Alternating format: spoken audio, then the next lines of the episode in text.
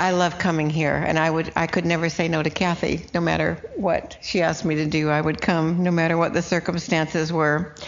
Um, and I, I love this church. I love just looking at you sitting here, so anxious to hear from the Lord, and I'm just praying that what I have to say will help you and uh, lead you closer to Him. Uh, when we first uh, started this lockdown thing, our church printed up these big yard signs and they I was thinking about this when we were singing those songs about Christ's return, and um, they said hope is not canceled. And um, I, I got, I went down church. I got my sign and came back. I put it in the, my front yard with such faith and hope. And and I know this hope is not hope is not canceled because I have the hope of Jesus Christ. I have the hope of all ages. The hope is not canceled. And I was so definite and so sure that I was going to make it through this. And then, as the days and the weeks went by, I had to say that I knew that hope was not canceled, but everything else had been canceled and I was left just with my hope not being canceled, which should have been enough. But um, and I realized where I was looking and what I was hoping for in those months was not going to happen. I had all these plans. It was um, going to be summer. My kids were coming from out of town. My grandkids were coming. I had my calendar all marked up with who was going to be in my house, when they were going to be there. I had my plans all made because when my kids are coming to my house, I pull out all the stops. I get everybody's favorite food, I get everybody's favorite candy, I get all their favorite toys, their stuffed animals out for the grandkids, and the beds they're going to sleep in. I have this whole thing that I do to get ready I love to get ready. I, I email them, what can I have here for you that would really bless you and make you happy? And what can we do when you're here that would be exciting for you? And I, and I begin to get ready and I clean the house like a mad woman. I tear through it. I clean things I hadn't even thought about in a long time. And I change all the beds and I put fresh towels and I put fresh flowers in everybody's room and I wait. And, and if they're coming to the airport, I go down and get them and I don't pull up to the curb. I park my car, I go in, and I'm standing there when they come off the escalator. And if they're coming to my house, even if I have to wait an hour, I'm not going to be inside. I'm going to be outside on my front step waiting to bring them into my house. But nobody was coming. And it, it just made me so sad. And I was talking to the Lord, and I said, You know, I'm just, I can't believe that all these preparations that I love to make, I don't need to make because nobody's coming. And there was this big silence, and I felt the Lord speak into my heart, and He said, Well, you could still get ready. And I said, Well, but who's coming? And He said, I am. And I realized how I had just overlooked that reality. That was where my hope should have been into His coming. And so I began to change what I was doing to start getting ready for his coming. And I used the same list that I use when my kids are coming. I cleaned. I cleaned out the sin in my heart. I cleaned out my laziness. I cleaned out my doubts. I cleaned and got ready. I filled my life with the sweet smelling fragrance that I know he would sense when he came in. I wanted to have all his favorite things. And I can remember during the process, I'm going, but I don't know, I don't know what your favorite things are to get ready. And he said, You are my favorite thing.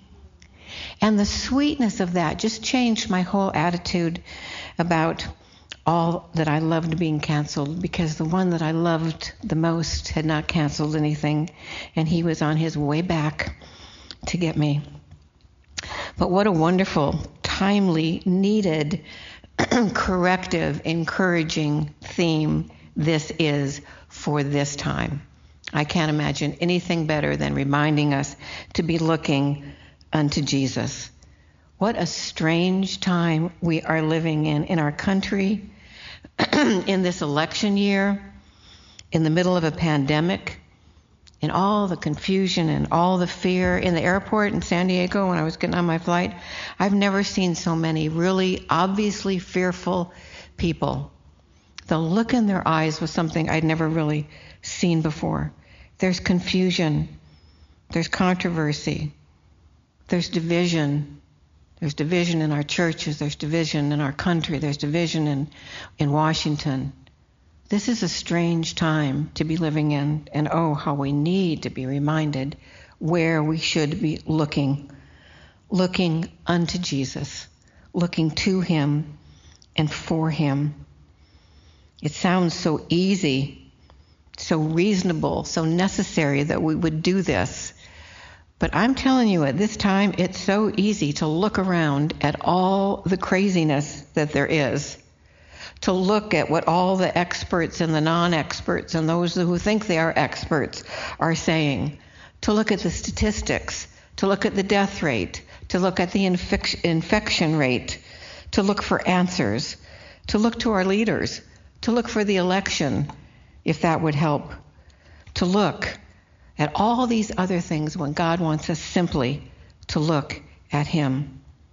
Not at the problems, not at the politics, not at the pandemic, not at the people, not at the fake news, not at the bad news, not at the good news. Certainly, this is an interesting and fascinating time that we are living in. I really believe that Jesus has stood up from heaven and is ready to take that step down here to get us.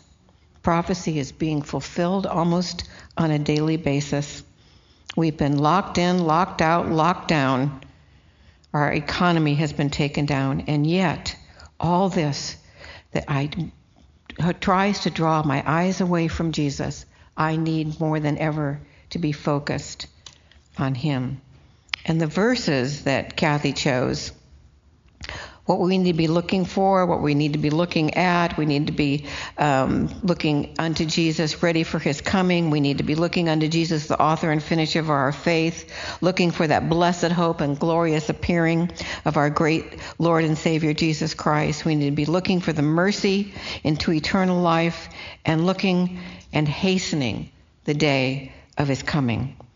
That's where we should be looking. And this word looking is not it's not a suggestion.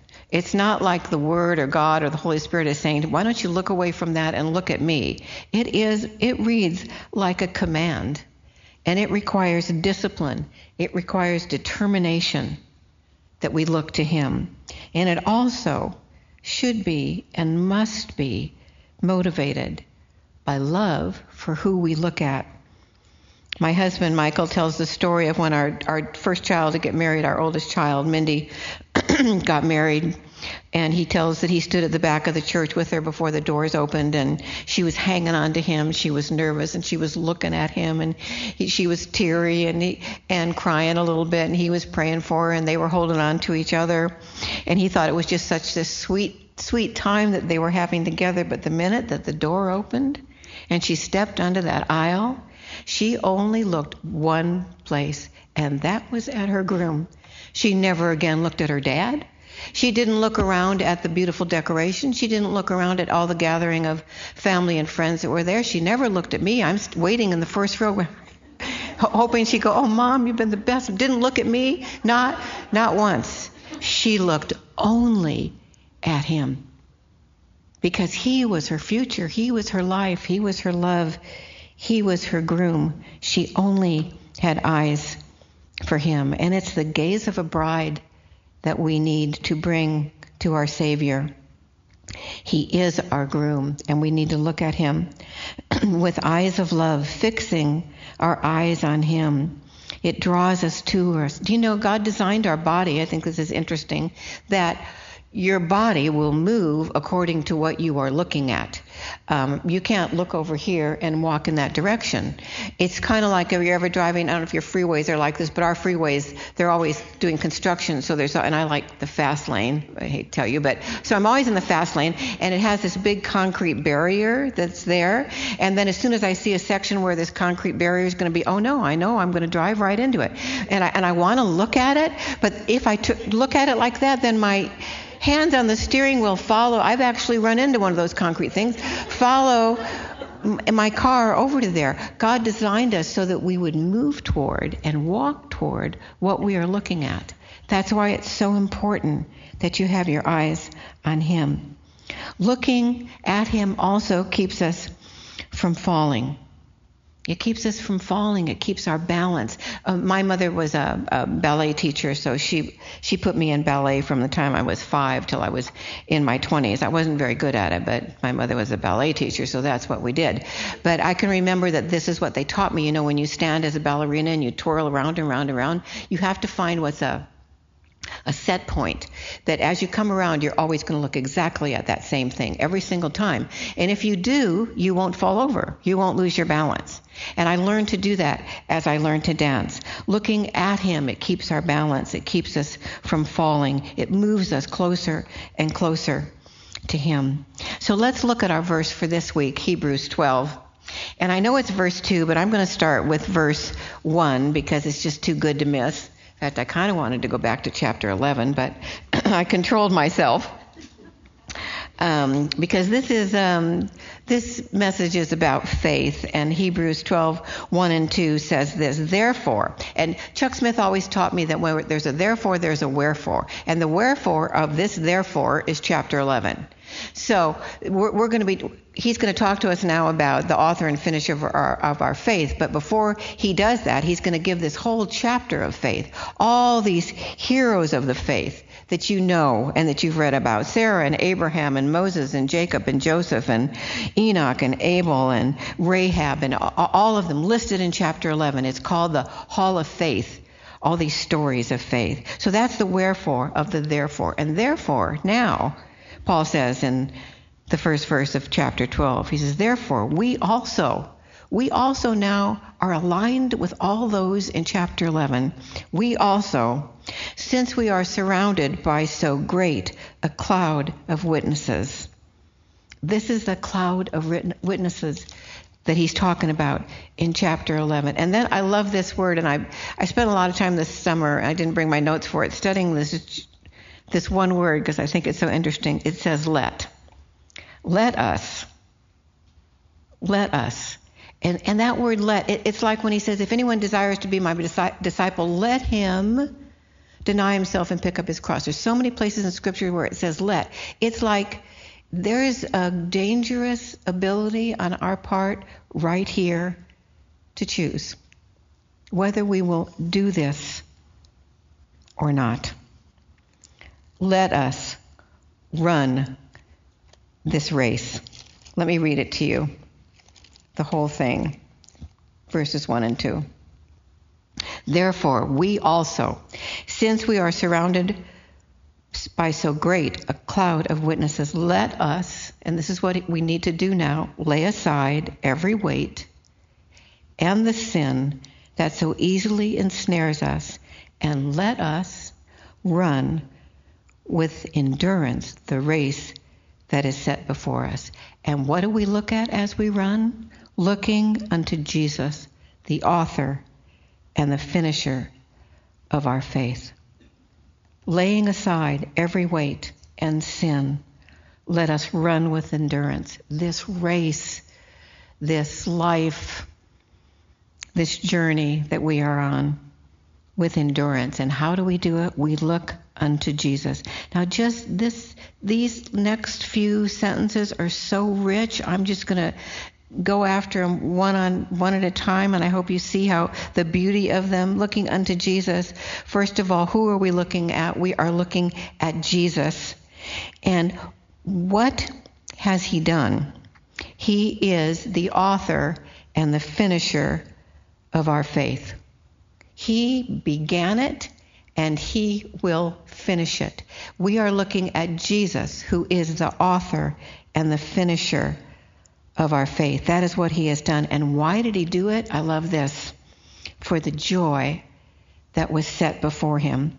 I used to look at this and wonder what joy was there? What joy was there in the cross and the crucifixion and the beatings and the, the, the denial and the desertion by all your disciples? What joy was that? That was set before him. This is why he did it, for the joy set before him. And then I came across this scripture in, in Jude, I think it's, um, I can't remember what verse it is, it says, Now unto him who was able to keep you to, from falling and to present you with great joy. You know what that joy was? It was me. It was you. That was the joy set before him that he could, the author and finish of our, finisher of our faith, at the finish, he could present us to his Father. And look how he did it. He endured the cross. For the joy set before him, he endured the cross. That's how he did it. He endured the whipping, the lashing, the crown of thorns, the shame, the pain, all of it, for the joy of presenting me and you to his Father. And I love the last part of it. And where is he now? He has sat down on the right hand of the throne of God. This is who we look at. This is who he is, what he has done, why he did it, and how he did it, and where he is now. He is seated at the right hand of the throne of God, risen, resurrected, fully, completely alive. We look unto this Jesus, the author and the finisher of our faith. Why would we not fix our eyes on him? this Savior, this sacrifice.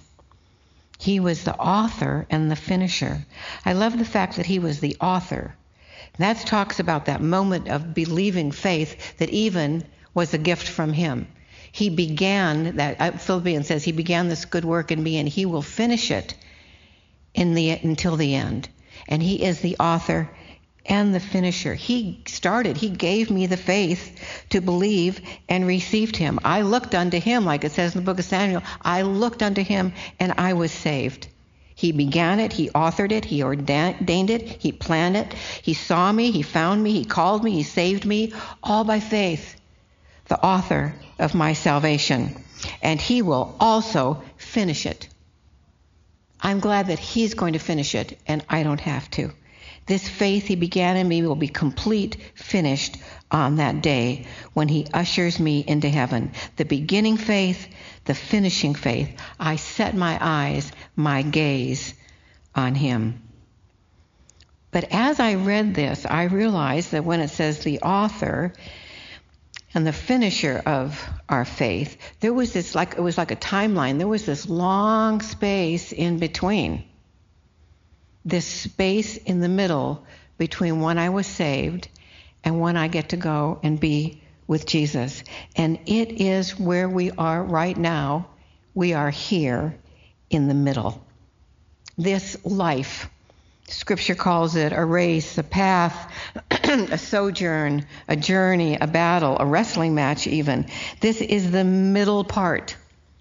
And I need faith as much in the middle as I needed it to be saved, and I'll need it to be taken into heaven. The whole chapter 11 is stories about faith in the middle. The whole New Testament is stories about faith in the middle. Faith in prison, faith in persecution, faith in battles, faith in heartbreak, faith in war. In the middle, that time span, that's where we run the race. That's when we fight off the enemy. That's when we press towards the mark. That's when we cast our burdens upon Him. Faith in the middle. And here we are tonight, and I don't know if you're with me right now, but I am right in the middle. I'm in the middle. And you know what? The middle stinks sometimes.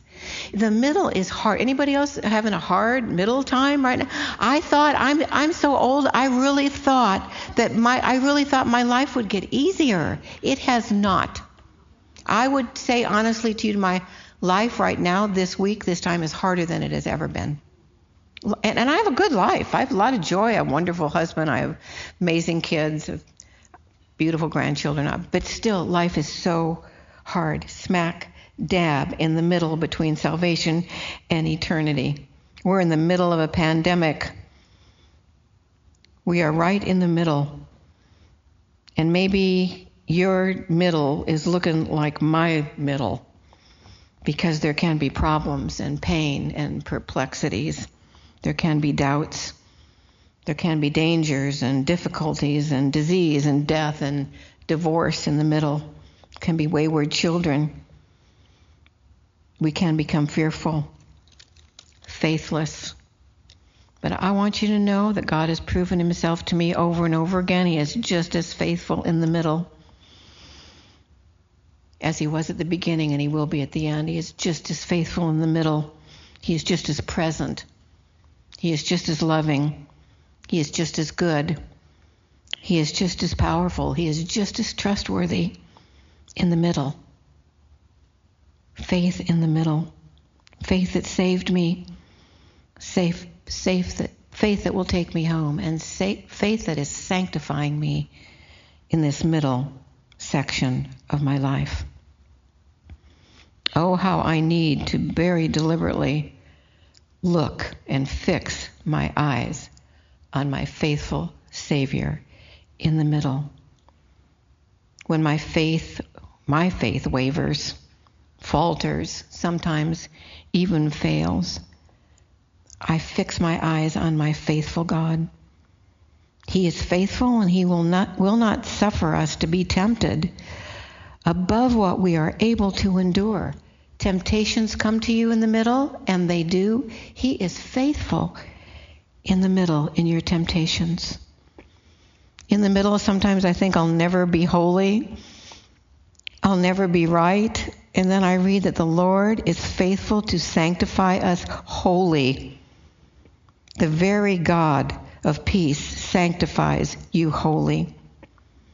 In the middle, when evil surrounds me, I want you to know that He is faithful to establish and keep you and keep you safe from evil. All that happens in this middle section of this timeline, He is faithful.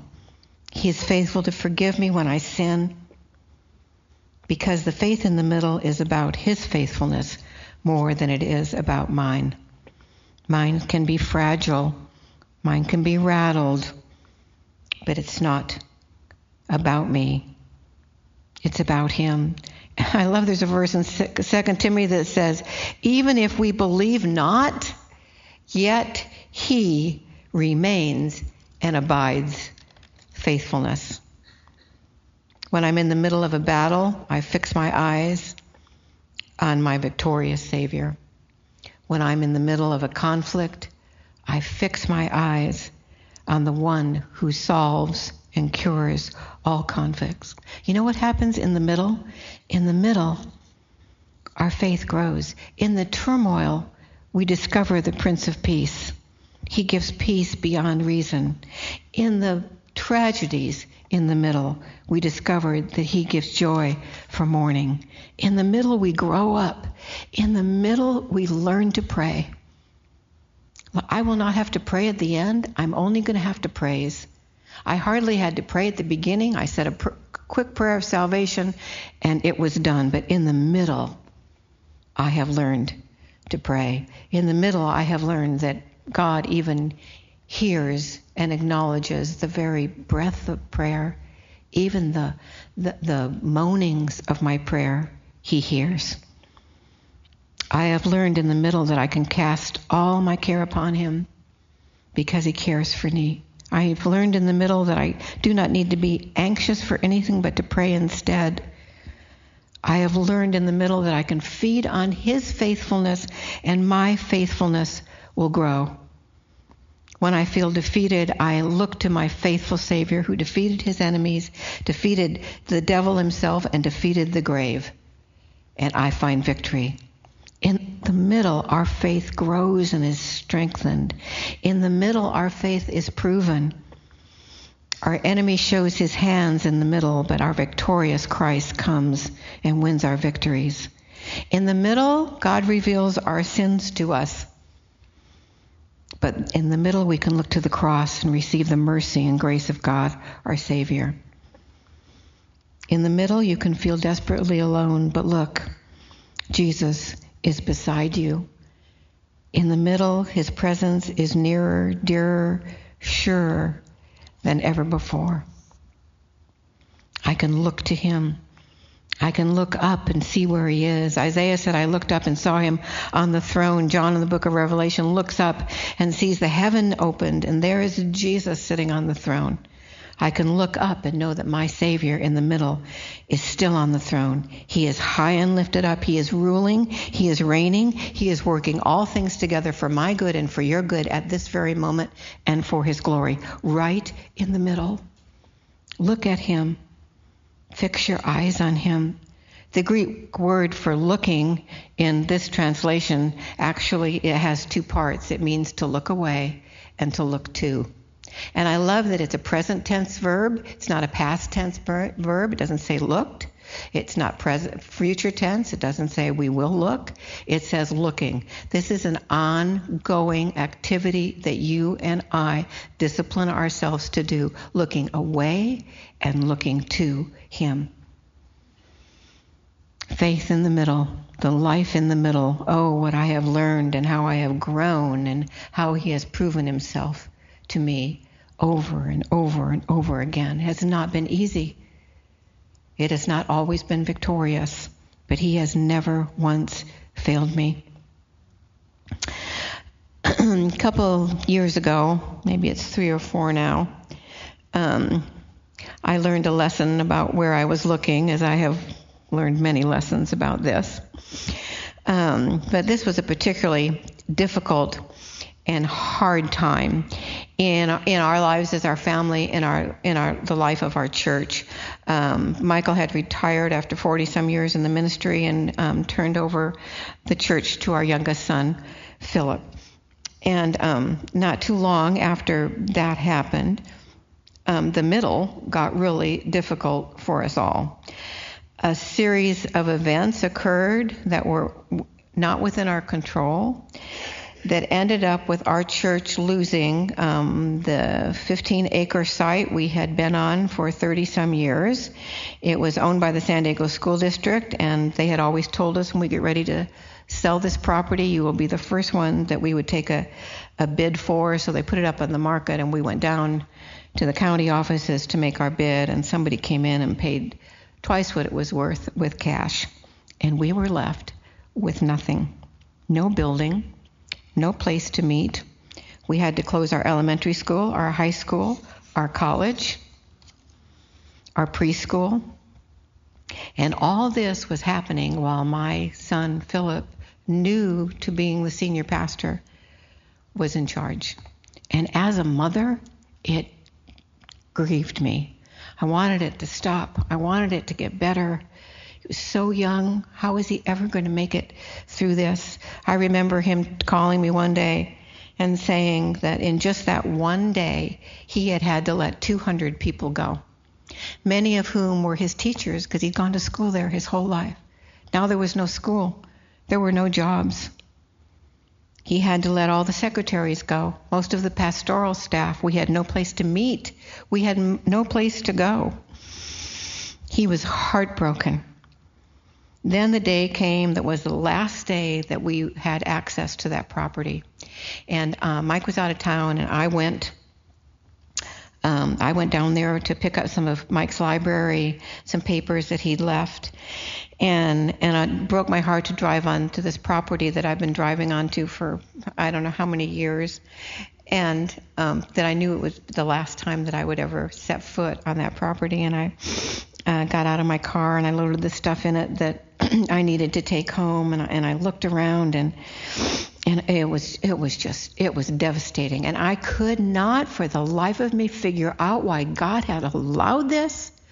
Why would he take from us our property and move this carnal school in there that was even going to have nude models in their art class? How would he have allowed that? How could this have happened? And I remember I was loading my car and Philip came over to help me um, put some heavy boxes in, and I looked at him and he was he'd been there for days. He was covered in dust. He'd had to give away and clean out anything that was us. Um, and but not only was he exhausted and covered in dust, but his face was full of pain and exhaustion. And oh, my heart, my heart broke. It broke for our congregation. We had prayed, we had fasted. I, I, mean, Mike and I had confessed every sin that we could possibly think of back into the time when we were children, thinking maybe this was our fault. Um, and and yet this had happened. And so so I'm driving home and I'm all alone in my car, and and I always have great conversations with God in my car, probably because there's no distraction. But this time, um, that, and I'm not a crier. The tears are just pouring down my face, and and I'm talking to God, and I'm and these are the words I used to to, to say to Him, and they just fit so well with this message. And I said, I'm looking at this God. I'm looking at all the faithful servants who have lost their jobs, who've been with us for years, who now have no employment. I'm looking at all the students who were educated here, the missionaries that went into the mission field from here. I'm looking at this campus where hundreds, probably thousands of people had been saved, sent to the mission field.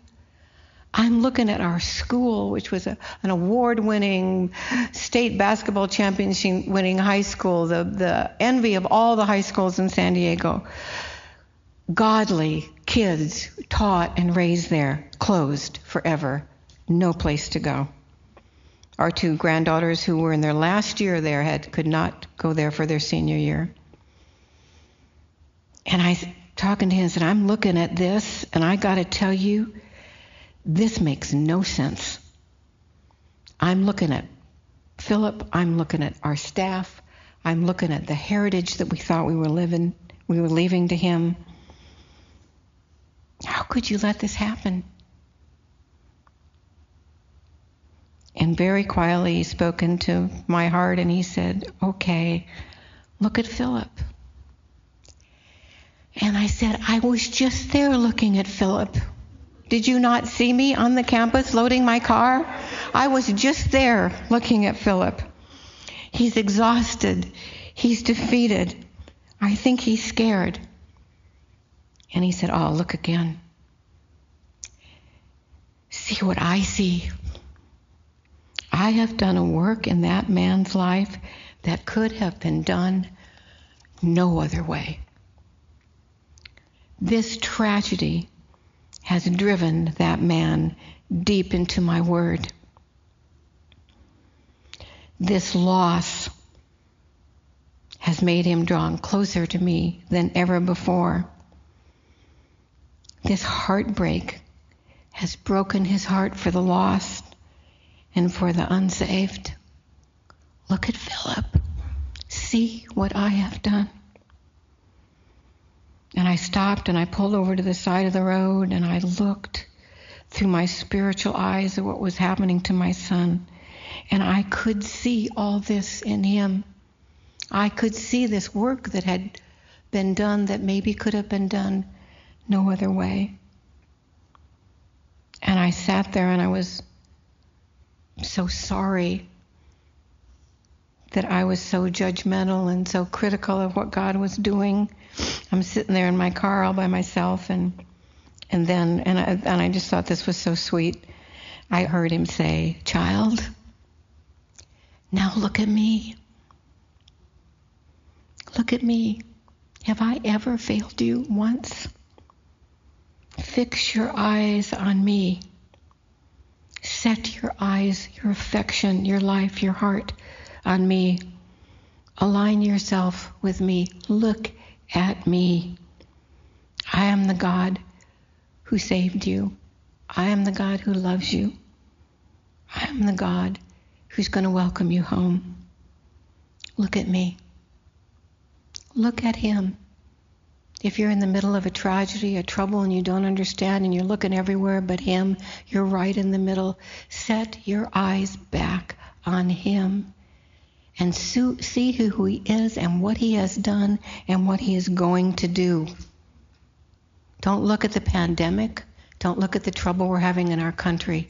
Look at Him. Faith in the middle is the faith that we need. Would you pray with me, please? Lord, I can tell by looking out at these women that there's many here who are troubled and hurting and right in the middle of a, a problem or a confusion or a, a heartbreak or a, I can see it on their faces and in their eyes. Would you, as you did that day in my car, would you just so beautifully and gently speak into their minds and their hearts and their spirits right now and just tell them, child, look at me. Look at me. I will see you through. I will get you through till the end. Lord, you are not only the God of our my saving faith and my secure place in heaven, you are the God in the middle. And in the middle, I have learned to love you and trust you and see you more than I ever have before. Thank you for that, for that work. Do that in all of us, Lord. Turn our eyes, the scripture says, away from useless things, and may we set them totally and completely on you. Faith in the middle. Take us through. Teach us what we need to learn. Build us up in your word. Let us lay aside every weight and every sin that so easily besets us and look only to you. And run this race right into your arms. And we pray in Jesus' name. Amen.